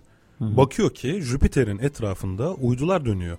O zaman kilisenin o zamanki tezi olan, Batlamyus'a ait olan dünya merkezli evren Hı hı. yani tüm gök cisimlerinin, yıldızlar da dahil hepsinin dünya etrafında döndüğü tamam mı? Hı hı. gibi bir fikir fikrin yanlış olduğunu ayan beyan görüyor. Evet bak baktığın zaman başka cisimler de başka cisimlerin etrafında dönebiliyor. Her şey dünyanın etrafında dönecek diye bir kaide yok. Jüpiter'in de uyduları var Hı hı. ve Jüpiter'in etrafında dönüyorlar. Dünyanın değil. Anlatabiliyor muyum? Bu gerçeğe olan tutkusunu yaymanın bir bireysel bir meraktan öte mesela onun gerçekten gerçekliğe olan inancı ve bu uğurda belki hayatını e, ortaya koyma şeyi de olabilir yani. Evet yani takdir edilmesi tabii yani takdir ediliyor Zaten olması. takdir ediyoruz da. Yani muhakkak. Ama e, aynı zamanda yani bu me- me- aslında bizim görmemiz tarafan gö- gö- gö- görmemiz gereken tarafının e, merak dürtüsü olduğunu düşündüğüm için aslında biraz yani öne çıkarılması gereken tarafının merak dürtüsü olduğunu düşündüğüm Evet aslına biraz. bakarsan e, bak Onu şurada sandım. belki de seni e, doğrulayan bir şey var. Işıl Arıcan'ın Açık Bilim de- dergisinin mevcut sayısına yazdığı yazıdan aktarıyorum. Hı hı. E, yine bu Galilei'nin ağzından aktarılmış bir cümle. Galilei demiş ki Floransa'daki profesörlere teleskobumla Jüpiter'in uydularını göstermek istiyorum. Ancak ne onlara ne de teleskoba bakıyorlar. Bu insanlar doğada incelenmesi, gözlenmesi, araştırılması gereken bir şeyler olduğunu düşünmüyorlar. Onlara göre bilim, metinleri karşılaştırıp tartışmaktan ibaret. Evet. Bu biraz senin söylediğini doğrular nitelikte. Yani E, yani düşünce tarafında devrimci bir yönü olduğu açık Galileo'nun. tabi yani Galilei çok önemli bir devrimcidir. Doğru yani. Yani bilim açısından gerçekten daha önce cesaret edilmemiş, e, çok fazla suya sabuna dokunulmamış, yani o tarafına çok fazla girilmemiş taraflarında e, evet yani o, konu, o konuda bir devr- devrim e, niteliği taşıyan işler imza atmıştır. Değil mi? Gözlemsel bir şeyle, gözlemsel bir bilgiyle var olan bir inancı yıkmaya çalışıyorsun. Hı hı. Bu inanılmaz bir devrim. Ya tabii ki ilk önce bunu Kopernik iddia etti ama bunu bir gözleme... Hatta onu daha önce iddia eden e, dünyanın güneş etrafında Aristarkos daha- olması lazım. Aristarkos milattan Evet. önce Ama hani o hiç gözleme dayalı bir şey değil. Felsefe yani. Hani Hı, Galilei'nin gözlemsel bir şeye dayanmasıyla hani e, Aristarkos'un şeysi farklı yani. hı. yani bu sadece Ya o dönemde evet sen söyle. Ya bu sadece e, Galileo'nun aslında bir e, yani fi- filozofi e, yönünden de daha farklı olarak yani gerçekten bir deney Tabii gözlem. kendisi bir teleskop yapıyor ve bununla incelerken bunu fark ediyor yani. Evet bu önemli. Farklı bir şey. Çünkü farklı ona şey, bakarsan o. Aristarkos zamanında Anaximenes olsun, Anaximander olsun tamam mı? Ya özellikle o Sisam adasında çok e, kısa süreliğine böyle çok bü- büyük bir bilimsel yükseliş olmuştu. Hı hı. Yani gözlemlere dayalı olmadan yıldızların da e, yanan taşlar olabileceğini, o zaman yıldızların es- esir denilen özel bir maddeden. İşte hava, su, tahta, ateş, tahta nereden çıktı ya? Ağzımız alıştı filmden yani. Neydi o hava, ateş, su, e, Toprak. Toprak. İlave olarak beşinci bir Aristo'dan gelir bu fikir. E, ilave olarak beşinci bir e, madde olduğunu, bu maddenin adının esir olduğunu, göklerin yani yıldızların Hı hı. e, esirden ya- yaratıldığını ve müteşekkil olduğunu düşünüyordu o zamanki insanlar. Hı hı. Anaximander çıkıp bunların da taş olduğunu hatta yanan yıldızların da yanan taş olabileceğini söyledi yani. Güneşin de bir yıldız olabileceğini söyledi hatta ama o zaman da enteresandır dinsizlikle suçlandı. Evet. Bu da enteresan bir şey yani. Yani evet. dünyanın- Tarihin cilvesi değişmedi. Galilei e, zamanında da aynen. Galilei de biliyorsun dinsizlikle suçlandı ve ev hapsine mahkum edildi. Benim bildiğim kadarıyla 10 yıl kadar. ev hapsinde yaşadı. Evet ev hapsinde yaşadı. Engizisyon mahkemesinde yargılandı 69 yaşındaydı. Evet. Çok kötü sağlık koşulları altında hem de. Yani sağlığını tamamen yitirmişti öldüğünde. Tabii şeyi de işin biraz romantik tarafı hani yine de dönüyor demesi ayrı mesele. Ama o zaman e, bilim anlayışını Galileo az önce aktardığım cümlesiyle çok e, iyi bir şekilde ortaya koymuş aslında. Yani inkar Galileo'nun bazı arkadaşları o Jüpiter'in uydularını teleskobun içine Galileo'nun yerleştirdiğini düşünmüşler. Buna inanabiliyor musun yani? Hani e, hani Occam henüz yaşamadığı için usturası da yokmuş galiba. Occam'ın usturası genelde basit olan açıklama doğrudur der ya. Yani inan- Uluslararası'nı bir daha bir açıklarsın. Okan Uluslararası çok güzel bir Evet açısı. Uluslararası e, bilimde bir yaklaşımdır ama e, tabii ki tüm genellemeler gibi yanlış bir genellemedir veya doğru bir genelleme değildir. E, der ki genelde basit olan açıklama doğrudur der. Hı hı. Yani Jüpiter'in çevresin Jüpiter'in de uyduları olması Galilei'nin bir teleskop yapıp e, bu teleskopun içerisine Jüpiter'in uydusu gibi görünecek bazı görsel imajlar oluşturup bunları da muhteşem bir e, şey içerisinde gerçekten periyodik bir hareket içerisinde dönebilecek şekilde ayarlayabilmesinden daha basit bir açıklama olduğu için evet Jüpiter'in uyduları vardır der Occam Uluslararası. Hı. Hani şimdi şurada bir bardak düştüğü zaman Hı hı. kinetik enerjisinin şey potansiyel enerjisinin kinetik enerjiye dönüştüğünü söyleyeceğiz ya. Hı hı. İşte birileri daha karmaşık açıklamalar getirebilir. Yok işte efendim Ömer'in iç enerjisi benim iç enerjimle işte bir araya geldi. Biz beyin gücüyle onu hareket ettirdik falan. Beyin gücü de bu arada şudur budur falan gibi bir açıklamadan daha doğru ve bilinen bir açıklamadır. O kamunun sırası yani kabaca budur diyebilirim. Anladım. Şimdi gelelim e, tekrar şeye. Galileo. Galile'ye. Şimdi Galile'ye gelmeden önce aslında o zamanın hurafelere dayalı bilim anlayışına bir bakmak gerekiyor. Mesela yine Işıl Arıcan'ın yazısından örnek veriyorum. O dönemde eee, hemen şurada örnek vereceğim. Yani nasıl kaybettim hemen ben bunu? Ha, Laiklikle alakalı. Evet 1485 yılında Almanya'da basılan ve o dönem yaşamış pek çok bilim adamının referans olarak kullandığı bir botanik kitabı olan Herbarius var. Hı hı. Kitapta yazar bizim adem otu olarak bildiğimiz hı. mandrake bitkisini Hı şu an yazıdan okuyorum sana insan şeklinde bir bitki olarak resmetmiş ve şöyle demiş şöyle bir açıklama yapmış. Bu bitki sadece geceleri bulunabilir çünkü kökü geceleri bir lamba gibi ışıldar. Hı. Onu yerinden çıkarmanın tek yolu etrafındaki toprağı eşeledikten sonra kök hala toprağa bağlıyken bitkinin kökünü siyah bir köpeğin tasmasına bağlamaktır. Köpek koşturulunca bitki de yerinden çıkar ancak sihirli yapısı nedeniyle topraktan tam çıktığı anda köpeğin ölümüne neden olur. Yani bugün bizim kesin olarak hurafe ya kesin olarak hadi be saçmalama diyebileceğimiz bir bilgi o zaman çok ciddi bir bilimsel bilgi olarak kabul edilen bir kitap içerisinde yer alıyordu.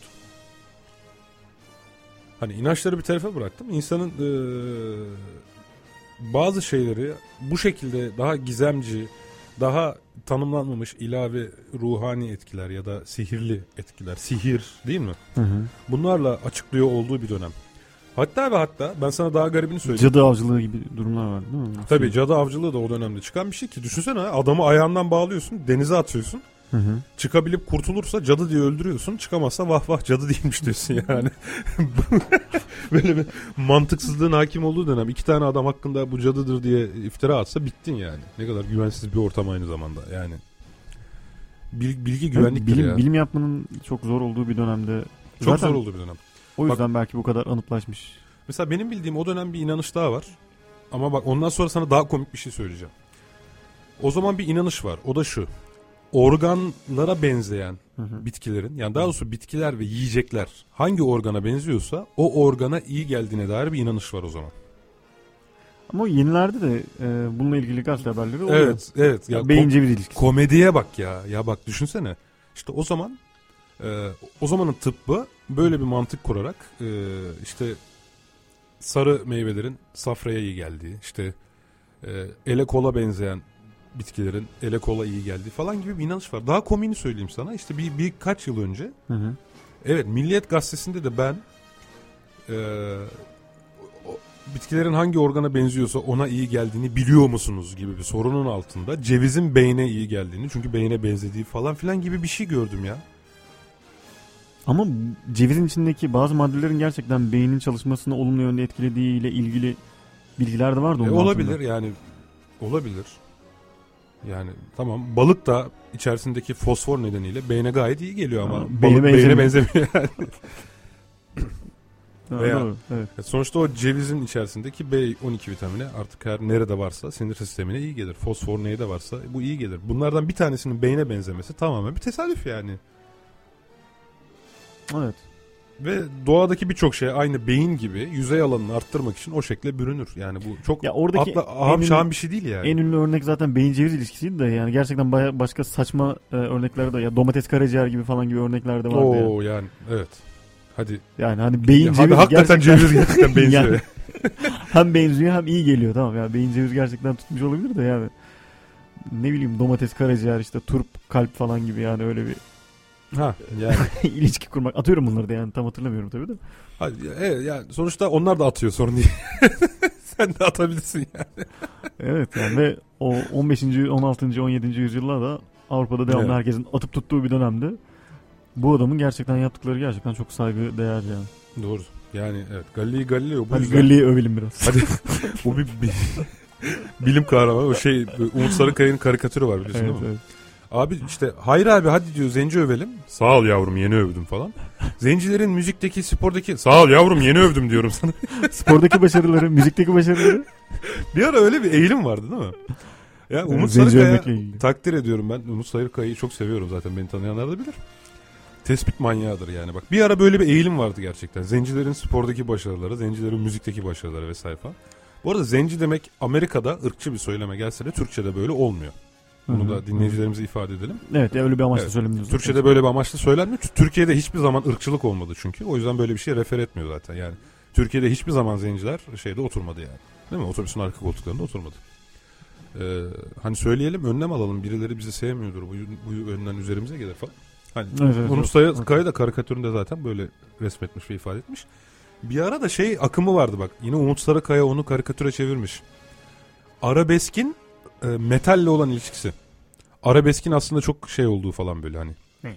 Ya bir ara metalcilerde arabesk dinleme hastalığı başladı. Sen hatırlamıyor musun ya? Tam bizim o lise ortaokul dönemlerimizde falan. Arabeskilerde metal dinleme hastalığı. Metalcilerde arabesk dinleme. Ha metalcilerde. metalcilerin aslında arabeski. Ya o abi aslında aa, bak kaliteli bak şu Unforgiven'ı bir dinle bir de Ferdi Tayfur'un bana soru dinle bak ne kadar benziyor falan gibi. Hatırlamıyor musun sen o dönemleri? Yani olmuştur tabii de benim öyle çok o tarzda arkadaşım olmadı belki de. Yani metal, sen yan- metal- yalnız, yalnız bir çocuktun. o. yok metal, Hiç arkadaşım metal, olmadı. metal dinleyen arkadaşlarım çok fazla yoktu. Neyse o zaman da öyle bir şey vardı işte aklıma gelmiş. Ya çok fena bozdum gibi oldu senin de. Tamam bırak ya bırak tamam ya. yani, Tamam tamam metalciler, Tamam bırak abi bırak. metalciler dinliyordu yani. Abi tamam ya. Hatta ben de metalciydim. Ne bozuyorsun beni ya? Yani şurada e, Yok gerçekten diyor. Aklıma Allah örnek geldi. Yo yani. yo şaka yapıyorum canım işin esprisi. Olmadıysa olmamıştır yani. Neyse Ee, ne yapalım. Olay o. Yani ner- nereden geldik biz buraya? Galileo övüyorduk en son. Evet değil mi? Ya Galileo övüyoruz da şimdi Galileo ne yaptı? Önce onu hakikaten bir e, açık bir şekilde bir daha e, düzgün cümlelerle anlatalım istersen. Bunu sen sana sana paslıyorum. Ee, bu arada bir dinleyicimiz bir karikatür göndermiş ama e, ben bunu burada nasıl paylaşırım bilmiyorum. Daha bilimsel bir jargonla paylaşacak olursak mantarın penise benzemesi ilişkisiyle ilgili bir şey. Ha evet evet. Evet. Ya. Galileo'nun katkısı aslında ilk astronom olması. Galileo'nun en önemli özelliği diyeyim. Yani İlk o, astronom. Evet ilk astronomdur. Astrolojiden sıyrılmış bir astronomiden bahsediyoruz. Hı hı. İnançlardan, e, batıllıktan, hurafeden sıyrılmış bir astronomiden bahsediyoruz. Yani tüm kiliseyi karşısına alacak ve bu uğurda Engizisyon Mahkemesi'nde yargılanacak olan bir e, bilim kahramanından bahsediyoruz yani. Hı. Bu arada sen sen e, bir zamanlar bana şey demiştin o izafiyet teorisi de bu arada enteresandır. E, Galilei'nin o özellikle bu Jüpiter mevzunu anlattığı bir kitabı var. Hı hı hı hı. Biliyorsun kilisenin tepkisini çekmemek adına Galilei yaptığı gözlemleri ve bu gözlemler sonucunda vardığı yargıyı Hı hı. kendi kaleminden yazdığı bir kitaptan değil de Hı hı. yani bu şudur bu budur diye değil de yazmış olduğu tiyatrovari Hı hı. iki tane karakterin e, iki miydi? Ya iki ya üç. Üç. Üç. Üç tane karakterin e, aralarında geçen diyalog şeklinde aktarmıştır. Hı hı. Hani bir durum olursa yan çizeyim gibisine. Hani bir durum olursa ya ben demedim onu o karakter. Hani hayali bir karakter söylüyor. Bu sadece felsefe yapmak diyebilmek için muhtemelen ki bence çok e, stratejik olmuş. Belki e, mahkemede inkar ederek kurtulmasını sağlayan da bir şekilde e, bu da olabilir. Yani kendini sağlama alması çok da iyi olmuş. E, bu üç kişi aralarında sadece Jüpiter mevzunu değil çok enteresan konular konuşurlar. Ben o kitabın yani orijinal dilini bulup e, okumayı çok istiyorum. Bunu da yani okunacak kitaplar listesine koydum ama daha şey olmadı. E, sıra gelmedi ve kısmetli olmadı. Orijinal dili İtalyanca. Aslında o dönem e, kita- ya bilim üzerine yazılan kitapların çoğu Latince yazılıyor. Evet. Latince bilim dili olarak kullanılıyor Avrupa'da ama Hı hı. e, Galileo e, bunu biraz daha fazla taraftar toplamak adına İtalyanca yazdığı düşünülüyor. Evet. e, bu kitabını. Ve İtalyanca yazması şöyle bir etkide bulunuyor. Aslında topluma alt tabakalarında daha fazla okunuyor ve çok fazla tartışılır hale geliyor. Yani yani senin söylediğin e, sebeplerden dolayı. Yani Evet. çünkü orada birkaç tane karakterin aynı zamanda karşıt fikirleri çarpıştırması e, kendini o fikri de yakın gören, diğer karşısındaki fikri de yakın gören bütün herkesin kendini o kitapta bulması kitabı bir anda çok ünlü e, bir hale getiriyor. Evet belki de Kopernik'in yaşaması ama Galileo'nun yaşamaması değil mi? Böyle bir şeyden dolayı. Yani Kopernik daha Yani önce bu- o fikirleri dile getirmesine Bununla rağmen anılması. o o kadar şey yapmadı yani. Ee, Kop- Etkili olmadı evet. Evet Kopernik o kadar Bir de e, Kopernik'in yazdığı kitap çok e, ağır bir dille, ağır ağdalı bir bilim diliyle yazılmıştı. Yani öyle çok halka e, inememişti halka inememişti. kadar. Bu arada Evet. Galileo'nun o kitabı Bir de Kopernik'in şöyle bir durum var. E, Kopernik Polonya Katolik Kilisesi'nin en önde gelen e, lerinden biri. evet Yani buna bağlı olarak da Kopernik'in kendini biraz otosensör uygulamış olma ihtimali de çok yüksek olduğu görülüyor. Hmm. Yani o imam cemaat ilişkisinden Evet. korkmuş yani. Hmm. Anladım. Yani Galileo'nun öyle bir durumu da yok. Daha önce yani tamam e, dini bir eğitim almış. Daha serbest danışman şeklinde dolaşıyor değil mi Galileo zaten? Evet bir Başka bir düklere, dükün- kontlara evet yani e, serbest bir danışman olarak görüyoruz daha Gök çok. bilim danışmanı. Kilisenin başındaki bir e, şey olarak değil yani. Psikopos ya da din adamı olarak değil. Hı hı. Bu arada enteresandır o Galileo'nun diyalogları, diyaloglar kitabı 1835 yılına dek bak yazıldığımız yazıldığı tarih 1630'lar Hı hı. 1830'lara kadar yani 200 yıl boyunca Katolik Kilisesi'nin yasaklanmış kitaplar listesinde yer almış. Düşünebiliyor 200 yıl. musun? 200 yıl boyunca. Yani 1800'lerin ortalarına gelene kadar artık nasıl bir nasıl bir Unutulmuş. Nasıl bir enteresan bir şey yani evet. Ve e, 1992 yılında tamam mı? Evet. Burada- Bir önceki papana. Evet, Işıl Arıcan'ın yazısından aktarıyorum. 1992 yılında insanoğlunun aya ayak basıp Galileo tarafından çizilen kraterleri kendi gözüyle görmesinden 23 yıl, Voyager'ın ilk defa Galileo'nun varlığını duyurduğu Jüpiter'in uydularının yanından geçmesinden 13 yıl sonra. Papa II. Jean Paul tarafından kaleme alınmış resmi bir özür ile Galileo'ya itibarı iade edilmiş. 1992 yılında. Evet. Enteresan. 1992 ne kadar ya işte ölümün busunu sevmiyorum ya. Nesi? Galileo'nun ne kadar acılar içinde öldüğünü düşünsene. Ya öldükten sonra da zaten 100 sene biliyorsun şey e, cenazesi defnedilmiyor Galileo. Ama ondan haberim yok. Yani öldükten sonra da Galileo olan e, kim ve nefret devam ediyor. E, o dönemin ne kadar ne Katolik kadar Kilisesi enteresan. Çok tarafından. garip ya. Yani bir e, kilisenin mahzeninde bekletiliyor. Yani tabii şu an Cenazesi. hep Katolizmi ve Katolik kilisesini suçluyor gibi gözükmeyelim. Akılcılık ve bilimin karşısında olup değil mi? Hı hı. İnsanlara gerçekleri söylemesine rağmen Hı. onları e, tükakalayan, yuhalayan hatta öldüren zihniyete karşı diyelim bunu.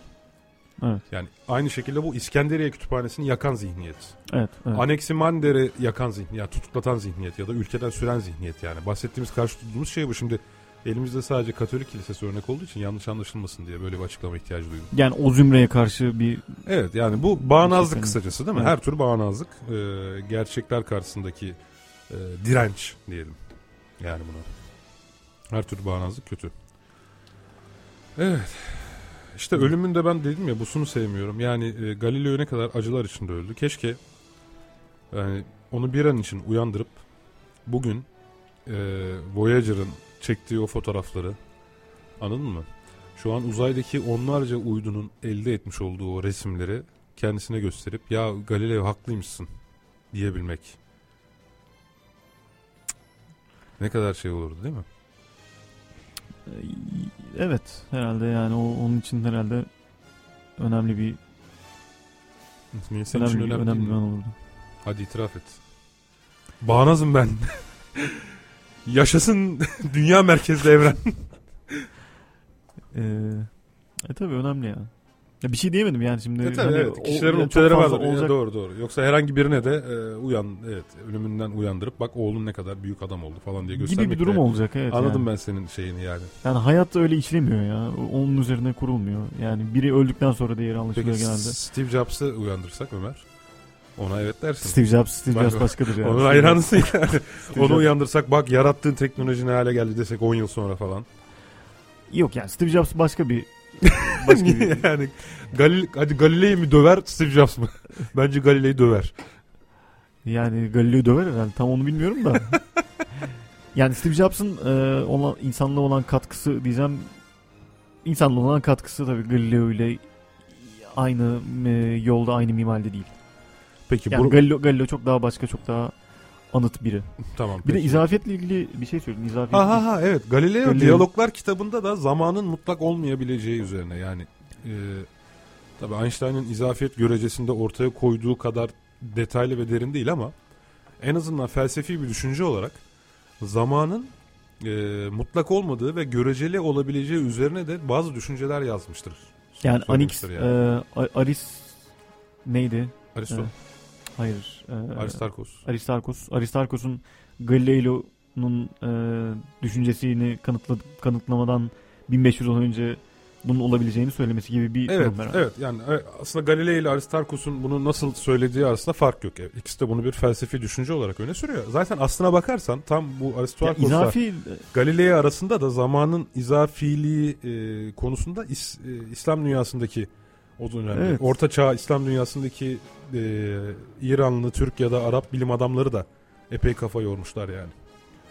ama Ama Mevlana'nın da hatta zaman izafi olmasıyla ilgili evet ama daha tabii Yazdığı- felsefe Evet, olarak değil de biraz daha dini şeyde ele aldığı için belki e, bugün Batı da dünyası tarafından çok e, kabul görmüyor ama şeydeki e, Abbasiler dönemindeki bilhassa Türk İslam düşünürlerinin Hı hı. e, söyledikleri tabii ki dikkate alınıyor. Bunlar literatürde de yer alıyor aslında. Yani o zaman. Evet. Yani matematik olarak çok açıklayamamışız e, kendi kültürümüzce izafiyet teorisini ama Peki o zaman çok matematiksel olarak Ee, açıklanacak bir filozofik olarak- belki yoktu. filozofik olarak Aslında sıfırı mesela e, El Harezmi bulmuştur. Sıfır Sıfırı- çok önemli bir buluş biliyorsun değil mi? e, sıfırı Ömer Hayyam Ömer Hayyam e, El Harezmi. ikisi mi buluyor? Yani bilim, bilinmeyeni denklemlerin içine sokuyor gibi bir şey hatırlıyorum ben. Ya bilmiyorum o, yani Ömer Hayyam'ın o katkısını bilmiyorum da e, Ömer Hayyam ciddi bir matematikçidir aynı zamanda. e, tamam ama bilmiyorum o katkısını bilmiyorum abi tamam yani. Ne kızıyorsun ya? Ömer Hayyam matematikçidir yani. E, aynı zamanda güzel rubayileri var da. Evet. E, El Harezmi buluyor ama sıfırı. Hmm. Hatta e, algoritma yaklaşımını da El Harizmi geliştiriyor. Zaten algoritm El Harizmi adından geliyor yani. Algoritm, El Harizm gibi bir dönüşüme sokunu El Harizmi'den geliyor. Yani haşhaşı assassin ilişkisi gibi. Evet Haşhaş Assassin ilişkisi gibi. Açıkla madem bahsettin. Aa, haşhaşiler e, Hasan Assassin Sab- nedir? Assassin İngilizce'de. Assassin İngilizce'de Suikastçı. suikastçı, demektir. E, haşhaşiler de Hasan Sabbah'ın e, askerleridir. E, haşhaşiler Ha- Hasan Sabbah'a ettikleri yeminden sonra birine e, eğer gizlice öldürmeye e, yemin ettilerse bunun için hayatlarını vakfeden e, askerleri oluyor e, Hasan Hmm. Sabbah'ın. E, hatta bir söylentiye göre Nizamül Mülk'ün e, öldürülmesinde Nizamül Mülk'ün en yakın e, adamı tarafından öldürüldüğü ve bu en yakın adamının 30 sene önce e, Nizamül Mülk'ün yanına verildiği ve bu 30 sene boyunca Nizamül Mülk'ün en üst ve en yakınına gelene kadar e, bunu sürdürdü ve en sonunda Nizamül Mülk'ü öldürdü. Ve onu suikaste Abi sadece Haşhaş'la. Assassin ilişkisini anlat dedik ya. Nizamül Mülk tarihini anlat. düzgün cümlelerle anlatmak. Ben de şöyle biliyorum. O zaman suikast yapacak kişilere haşhaş veriliyormuş. Cesaret etsinler diye. Bugün de aynısı yapılıyor biliyorsun. ha Uyuşturucu evet, veriliyor. evet, ben evet. de öyle bir ilişkisi var diye biliyordum. Sen çok daha farklı anlattın. Belki senin dediğin de doğrudur. Bilemiyorum. Evet. Evet bugün e, insanlığa ve bilime çok büyük katkısı olan Galilei Galileo'yu anmaya çalıştık. Gerçi ana konumuz bu e, daha çok bahsedecektik belki ama bugün e, şu iki gündür yaşadığımız derin kış e, biraz şu küçük buz çağından bahsetmemizi de gerekli kıldı. E, çok güldüğümüz bir program olmadı değil mi Ömer? Evet yani Biraz bugün insanın mevsime bağlı olarak modu düşüyor ya. evet. Yani. Yok, Mart Nisan gelsin neler yapacağız Tevfik. yok, Yıkılacak yarat- stüdyo. ya yerinden oynayacak bu stüdyo. Ben beklenti yaratmama taraftarıyım dinleyicilerde. Onlar bizi her halimizde seviyorlar zaten Ömer. Biz de onları seviyoruz. Evet biz de onları seviyoruz. Şu durumda bir veda edelim artık ha. İzafiyet teorisiyle ilgili e, olduğu söylenen bir şiir vardır. Ahmet Hamdi Tanpınar'ın. Onunla veda edelim madem. Dur veda etmeden önce şunu da duyuralım. Açık Bilim diye bir dergimiz Ha. var biliyorsunuz. Ee, ayın 3 ayın 3'ü itibariyle yayında olacak. Ee, yani haftaya yeni programımızda sizlerle beraber olduğumuzda e, yeni sayımız yayında olmuş olacak. Evet senden şimdi Ahmet Hamdi Tanpınar'ın o güzel şiirini. Ne içindeyim zamanın ne de büsbütün dışında. Ya arkadaki müzik olmadı ama. olmadı abi arkadaki müzik. E şimdi o şiir moduna da giremem. Ne yapacağız? Kaldık. Ver ben okuyayım ver. Nerede? ne yazıyorum söyle. Ne içindeyim zamanın. Ne içindeyim zaman. Dur bakayım. Ama sen de güldün şimdi. Sen de gül, ben- sen de okuyamadın. Modumu toplayabilirim. Okuyacaksan oku. Ne içindeyim zamanın ne de büsbütün dışında. Yekpare geniş bir anın parçalanmaz akışında. Bir garip rüya rengiyle uyuşmuş gibi her şekil. Rüzgarda uçan tüy bile benim kadar hafif değil. Başım sükutu öğüten uçsuz bucaksız değirmen. İçim muradına ermiş abasız postsuz bir derviş. Kökü bende bir sarmaşık olmuş dünya sezmekteyim. Mavi, masmavi bir ışık. Ortasında yüzmekteyim. Bravo. Haftaya aynı gün aynı saatte sizlerle olmak dileğiyle ben Tevfik Uyar. Ben Ömer Cansızoğlu. Görüşmek üzere.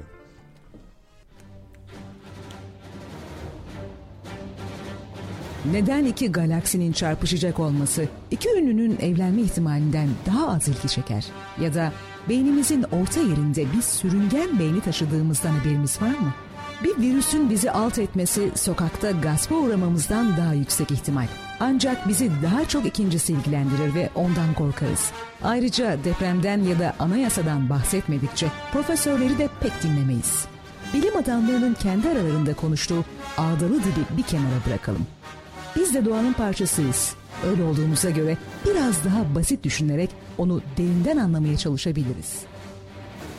Tevfik Uyar ve Açık Bilim